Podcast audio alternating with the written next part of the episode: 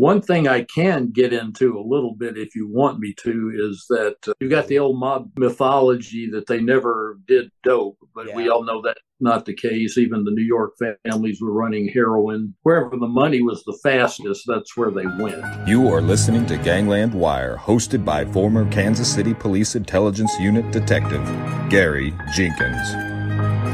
Well, welcome all you wiretappers out there back here in the studio of Gangland Wire. And I have an old friend of mine, many ways. We crossed paths many times, but we didn't really know each other. He worked with the guys that worked for me. I was a sergeant in the intelligence unit.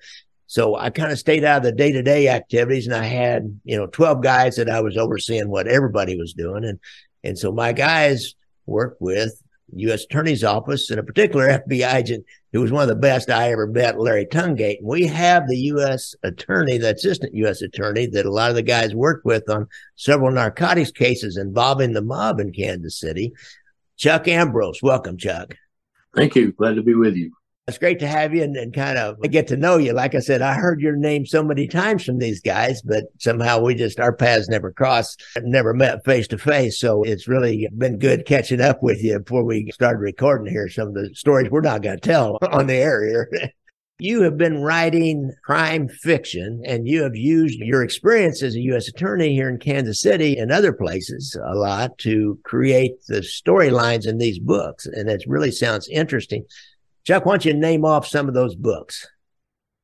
Okay. Well, the first I wrote, and just a little bit of background, I did several years in D.C. before moving to Kansas City. I'd come home every day and tell my wife what we'd been doing at work, and you can't make this stuff up. You ought to write a book. So I finally did. The first one published about 10 years ago now is Capital Kill set in DC, and it had to do with a Jamaican posse and a serial killer. And most of my books are based on either real cases or real investigations. Sometimes I will blend two or three into one novel. Often I will use actual court appearances and transcripts from my cases in those novels. And what I try to do is to write realism, to bring realism back into this field because we've all seen the Hollywood overdone mm-hmm. model with some guy snap shooting someone off a roof 200 yards away with a handgun. Yeah. And outrunning machine gun fire and all that other ridiculous stuff. And I've gotten lots of positive feedbacks, both from prosecutors and from officers and agents who say, finally, someone's getting this right. And that's probably the most rewarding type of review that I get. I've gotten 2,000 plus reviews now on Amazon with the seven books, and they are all averaging four and a half stars or higher. The first book did actually go to number one in Amazon's Kindle store for mystery series novels. And then the fifth book that I have out, uh, uh, won an award in one of the trade magazines for general fiction book of the year.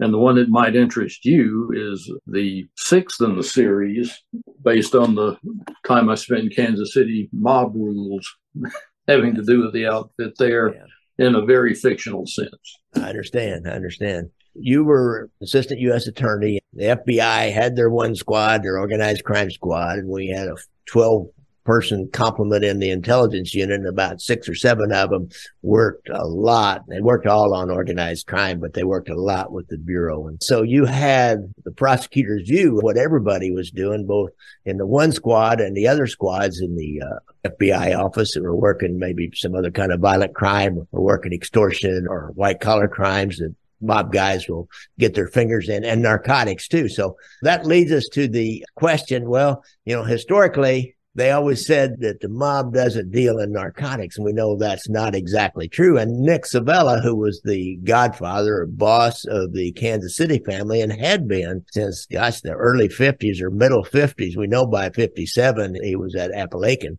And so historically, supposedly did not approve of anybody dealing with narcotics, but you ran into some of that as a prosecutor. Is that not correct? Lots of it. Like you mentioned, that whole we don't do dope line was a public relations move, I think, by the mob as a whole. But the New York families were running heroin back in the 30s.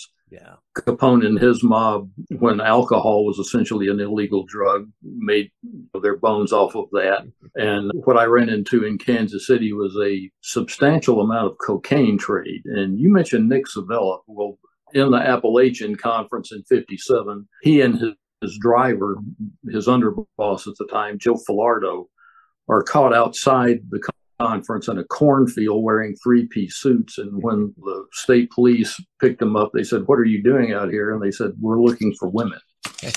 so the narcotics mythology is about as accurate as that was. And in fact, Joe Filardo's granddaughter, a gal named Vicky Vogliardo, married a mob wannabe by the name of Steve Vest. And in the early 90s, we had lots of people saying that they knew the vests were trading all kind of cocaine, but everybody was refusing to talk about them because they said these guys will kill us. And you hear that a lot, and uh, most of the time it's an overblown threat. It turned out not to be the case with the Vest brothers. As a wedding present, the Filardo Vogliardo family gave Steve Vest a convenience store called the Roma Deli, which was attached in a common wall to the old Roma bakery. And the only way that he was able to keep that afloat, not being a very good businessman, was to commit tons of food stamp fraud. Yeah. And when we took that away from him in a Department of Agriculture investigation, he couldn't make it work anymore. So he burned it down. And unfortunately, for the people that had given him this business, it also took the Roma bakery with it, the fire.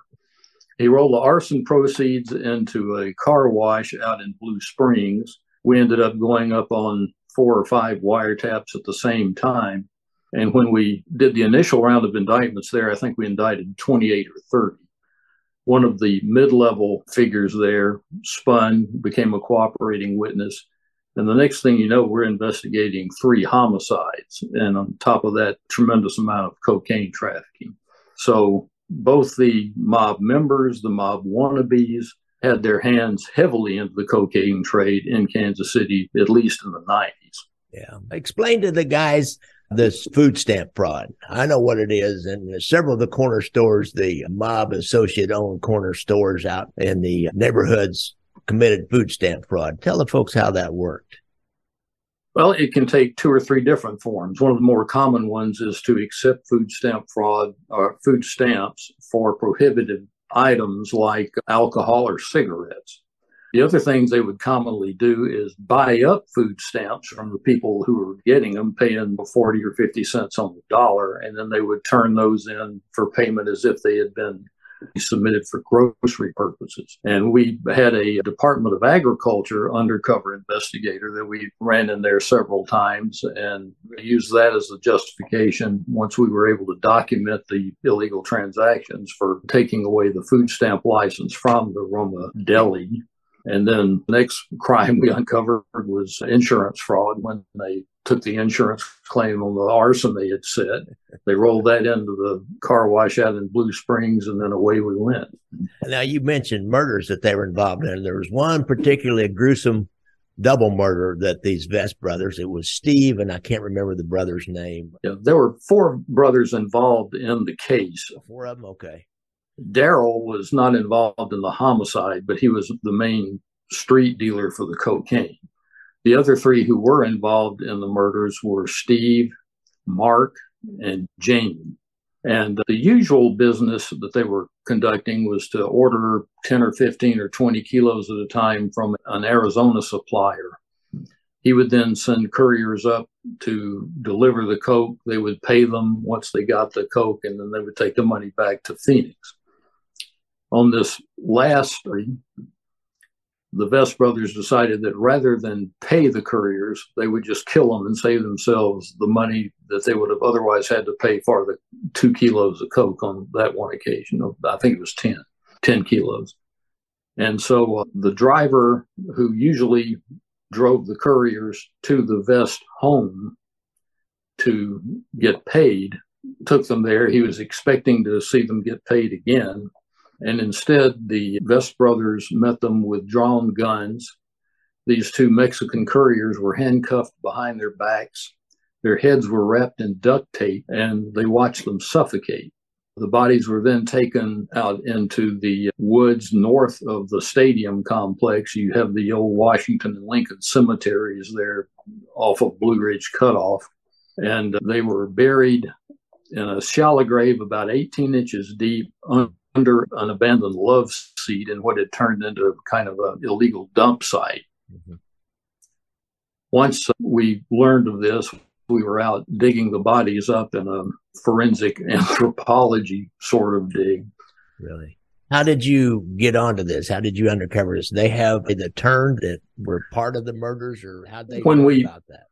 When we went up on the wiretaps, we were able to recognize a lot of the drug conversations, but there were other conversations that were suspicious and kind of coded. Yeah. And we really didn't know what they were talking about, but we were able to spin co-defendant named Arturo Gonzalez, who was basically one of the mid-level figures in the conspiracy. And he dropped the bomb on us in his first debriefing. We said, well, okay, one in earnest, these guys who would drive the dope up to Kansas City, where are they now? They're dead. Well, how did that happen? Did they have a wreck going back to Phoenix? No, the Vest brothers killed them. And then he laid this story on us that he had actually seen this happen. And in fact, he had been instructed to help go bury the bodies so he knew where they were. Cool. And when we got the bodies back to the medical examiner's office, Frank Booth, who you probably remember from the crime lab and who was an excellent forensic specialist, saw that when we cut the duct tape off of the heads of these victims, there were carpet fibers trapped in the duct tape. We were then able to get search warrants for the Vest home where this had occurred, and were able to match those fibers to the living room carpet. Cool. And at the end of the proceedings, we never had to go to trial because all, all three of the homicide defendants pled guilty at the same time, and all three received life without parole sentences. Yeah. So you had a witness, and then you had forensic physical evidence that tied him to the murders. I mean, you just can't do any better than that, can you, Chuck? Like, no. bam, case closed. Yeah. That's really interesting. What about like they killed these two couriers? Did those couriers work for some cartel down in Mexico or did they work for the Vest brothers? And where were they from? Was there anybody that cared about them? You always hear about the cartel. If you double cross cartel, they'll send, you know, sicarios up and kill you and your family. So what about that? Did you get into any of that? We did. We were able to identify the figure that they had worked for. He had already died of natural causes. Now, we were able to find some family members of the two victims, and they came up and made victim impact statements at sentences. But as is often ha- happens with suppliers who live in those border towns, there may be some structure of the cartel in that town itself, but most of the time it'll be across the border, like Nuevo Laredo or Juarez. And what you have essentially are lieutenants handling the in state distribution. Okay. And so we were not able to climb the chain, at least within the U.S., for that particular system. Interesting. So I assume these Vest brothers, they didn't want to talk, and you probably didn't maybe care if they talked. You didn't really want to make a deal with them. Did you think about that? Did you approach them? Was there any made guys that they could bring into this? No, this was essentially Steve Vest's own side spin. And I think the actual mob members, including the Filardos and the Roma Bakery families, were mad enough at him already for burning down their business to where they weren't going to bail him out very much. Okay. Interesting. Now, I remember that Vest Brothers deal. That was quite an investigation where everything came together perfectly. It was quite an investigation all those guys did.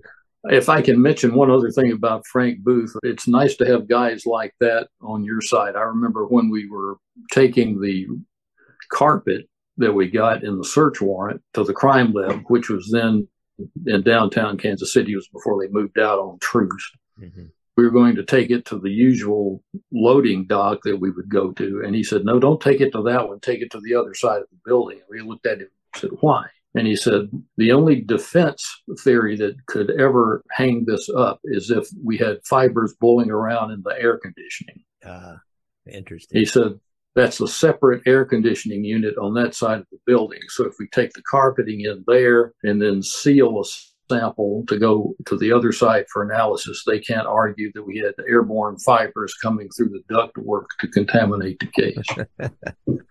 that guy had been down that path before where they raised that defense, I'm sure, out of his experience. Interesting. Yeah, it is good to have people, thoughtful people like that to think of the difference. Yep.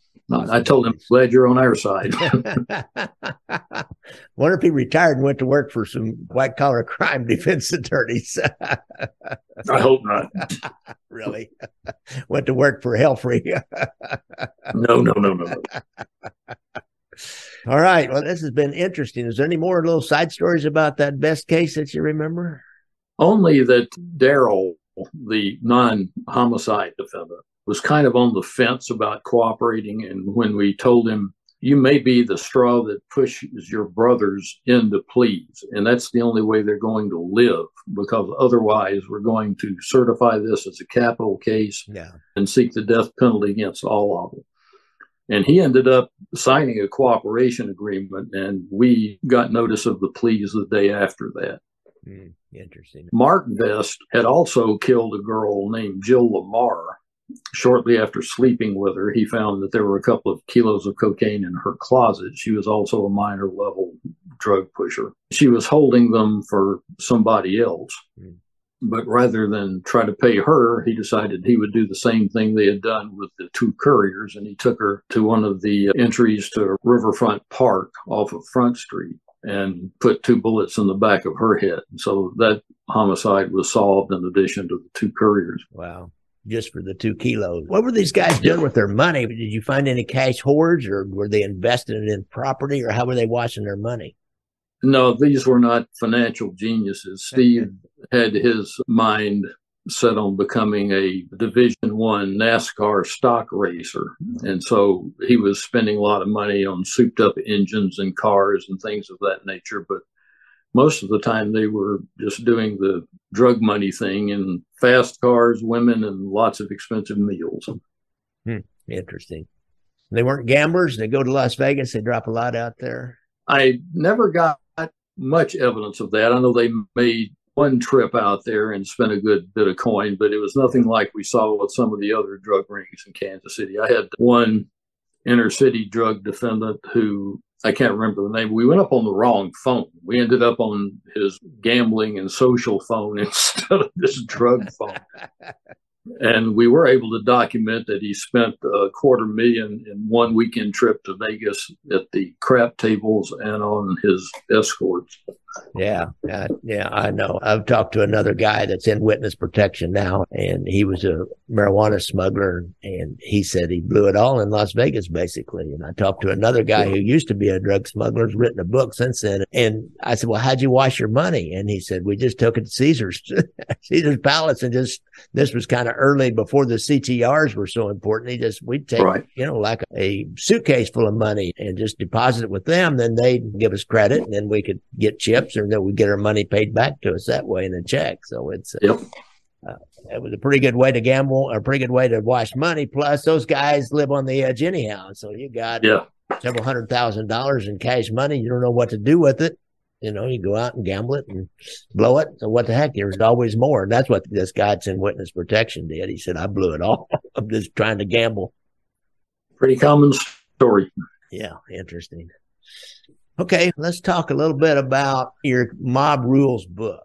Anybody who is familiar with the actual figures in town could probably make a fairly educated guess on who some of these characters are based on. Yeah. Now, guys in Kansas City, we have several father and son yep. operations here several of them. And so, from the prosecutor's view, and from my view too, is how the son sometimes followed the fathers into the business. And kind of interesting, just noticing with the passing of Willie Cammisano Jr., his dad, Willie Rats Cammisano, was a made guy out of the 40s, 50s, and 60s and was a really important guy on the scene, on the streets, especially in Kansas City. And his son moved right up on into it. And his brother, Willie Cammisano Jr.'s brother, Jerry Cammisano, lives in Nick Civella's old house. So the Cammisanos, this father and son relationship is quite common probably in other cities too. The Civellas, their grandkids, their sons went into it. One son went into it. And then he had some boys, the grandsons of Cork and Nick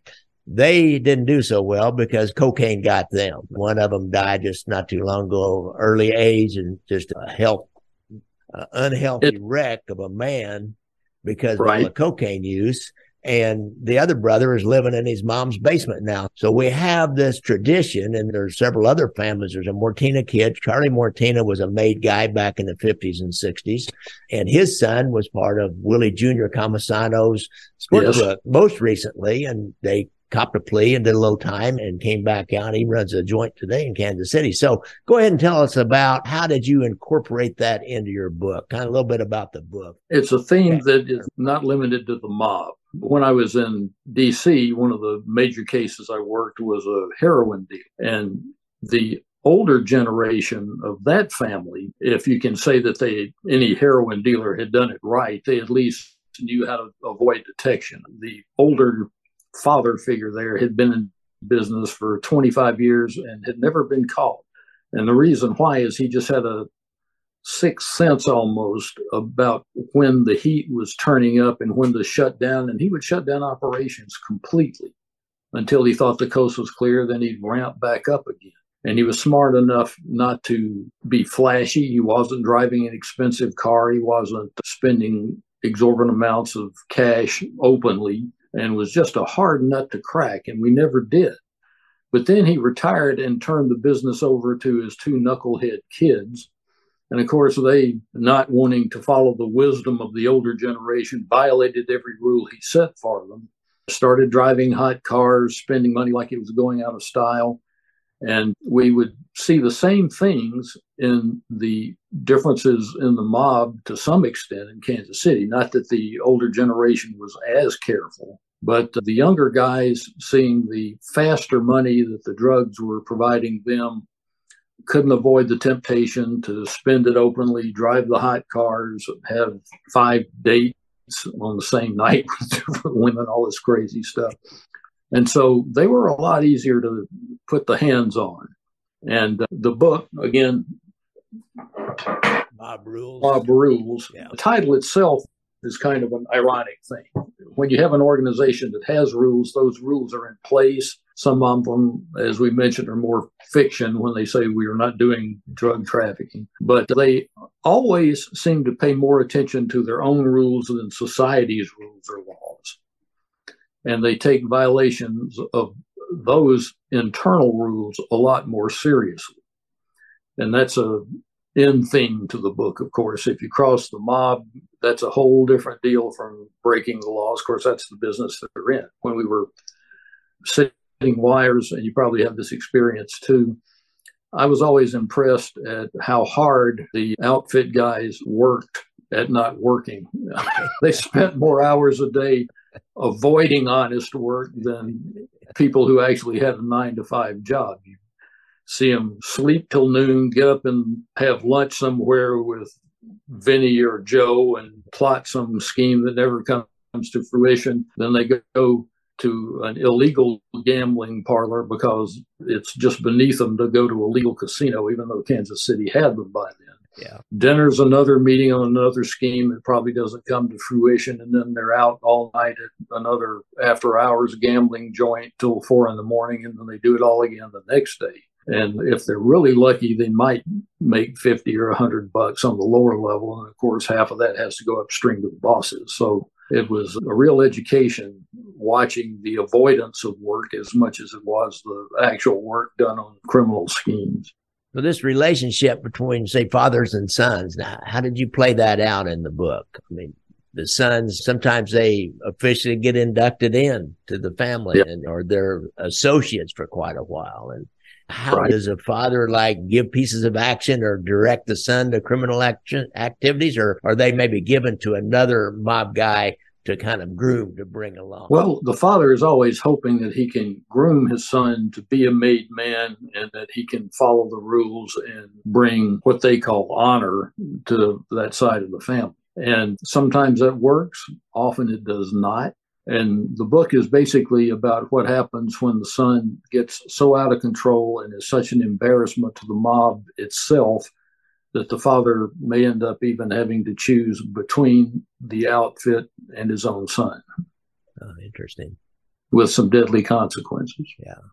And I know one of these relationships that we're talking about is the son did bring a lot of embarrassment on the rest of the family for some of the things. He wasn't even making money. He was just angry and he was jealous. Yep. And he did a lot of things that got his name in the paper. And so did you put those kind of scenarios in there? That would be something yes. young guys, they have a woman that rejects them. And so then they stalk her or they threaten her or things like that. You put those kinds of things in there because I know that's happened. I did. Yeah, I had to try a case like that. I'm impressed by prosecutors who say they have a 100% conviction rate. Mine was about 98% because there were a couple of cases I felt compelled to bring to trial that were very hard.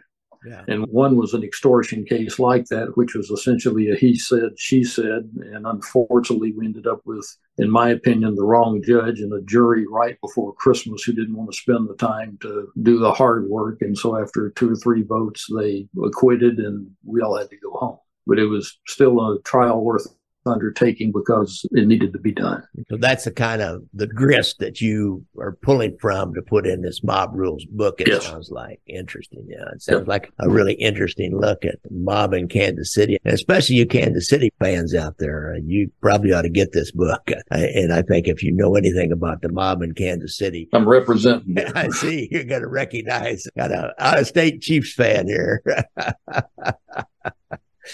So anyhow, that's really interesting. This has been a fascinating, Chuck, and I want to get you back sometime. And we've got the what we call the Young Italians case, and got really kind of involved. I got some sound bites from Larry Tungate. I need to sit down and go through those, and we'll go in more depth of what we call the Young Italians case, where Chuck prosecuted the grandson of Willie Cammisano, Willie Rats. Yeah grandson on a multi-kilo deal and how that all came about. It's a really interesting story how it came all about. As we were talking just before, it's like any successful operation is like 90% work and 10% luck. and so a lot of work went into it and then a little bit of luck happened at the end. And detectives and investigators say I'd rather be lucky than good. And we were dealing with, as you mentioned, Larry Tungate, who has always been both. Yeah. it's a hard combination. Folks, this is an FBI agent that worked with my guys in the intelligence unit during the 90s on when after the Bureau was given the mandate to work on narcotics. They didn't work on yes. narcotics in the 60s, 70s, not until really the late 80s and then the 90s. And he was a guy he was good and he was the hardest working man in show business, just like James Brown. I'm telling you, he was good. I really enjoyed working with Larry. Yep. All right. Chuck, I really appreciate you coming on and we will be in touch to do another show pretty soon. And remember you guys, I like to ride motorcycles. So watch out for motorcycles when you're out there on the street. And if you have a problem with PTSD or you have a friend or a relative that has a problem with PTSD and they've been in the service, then you can go to the VA website and get that hotline and there's help available for you out there. So thanks a lot, Chuck. And we'll talk to you later. Thank you, Gary.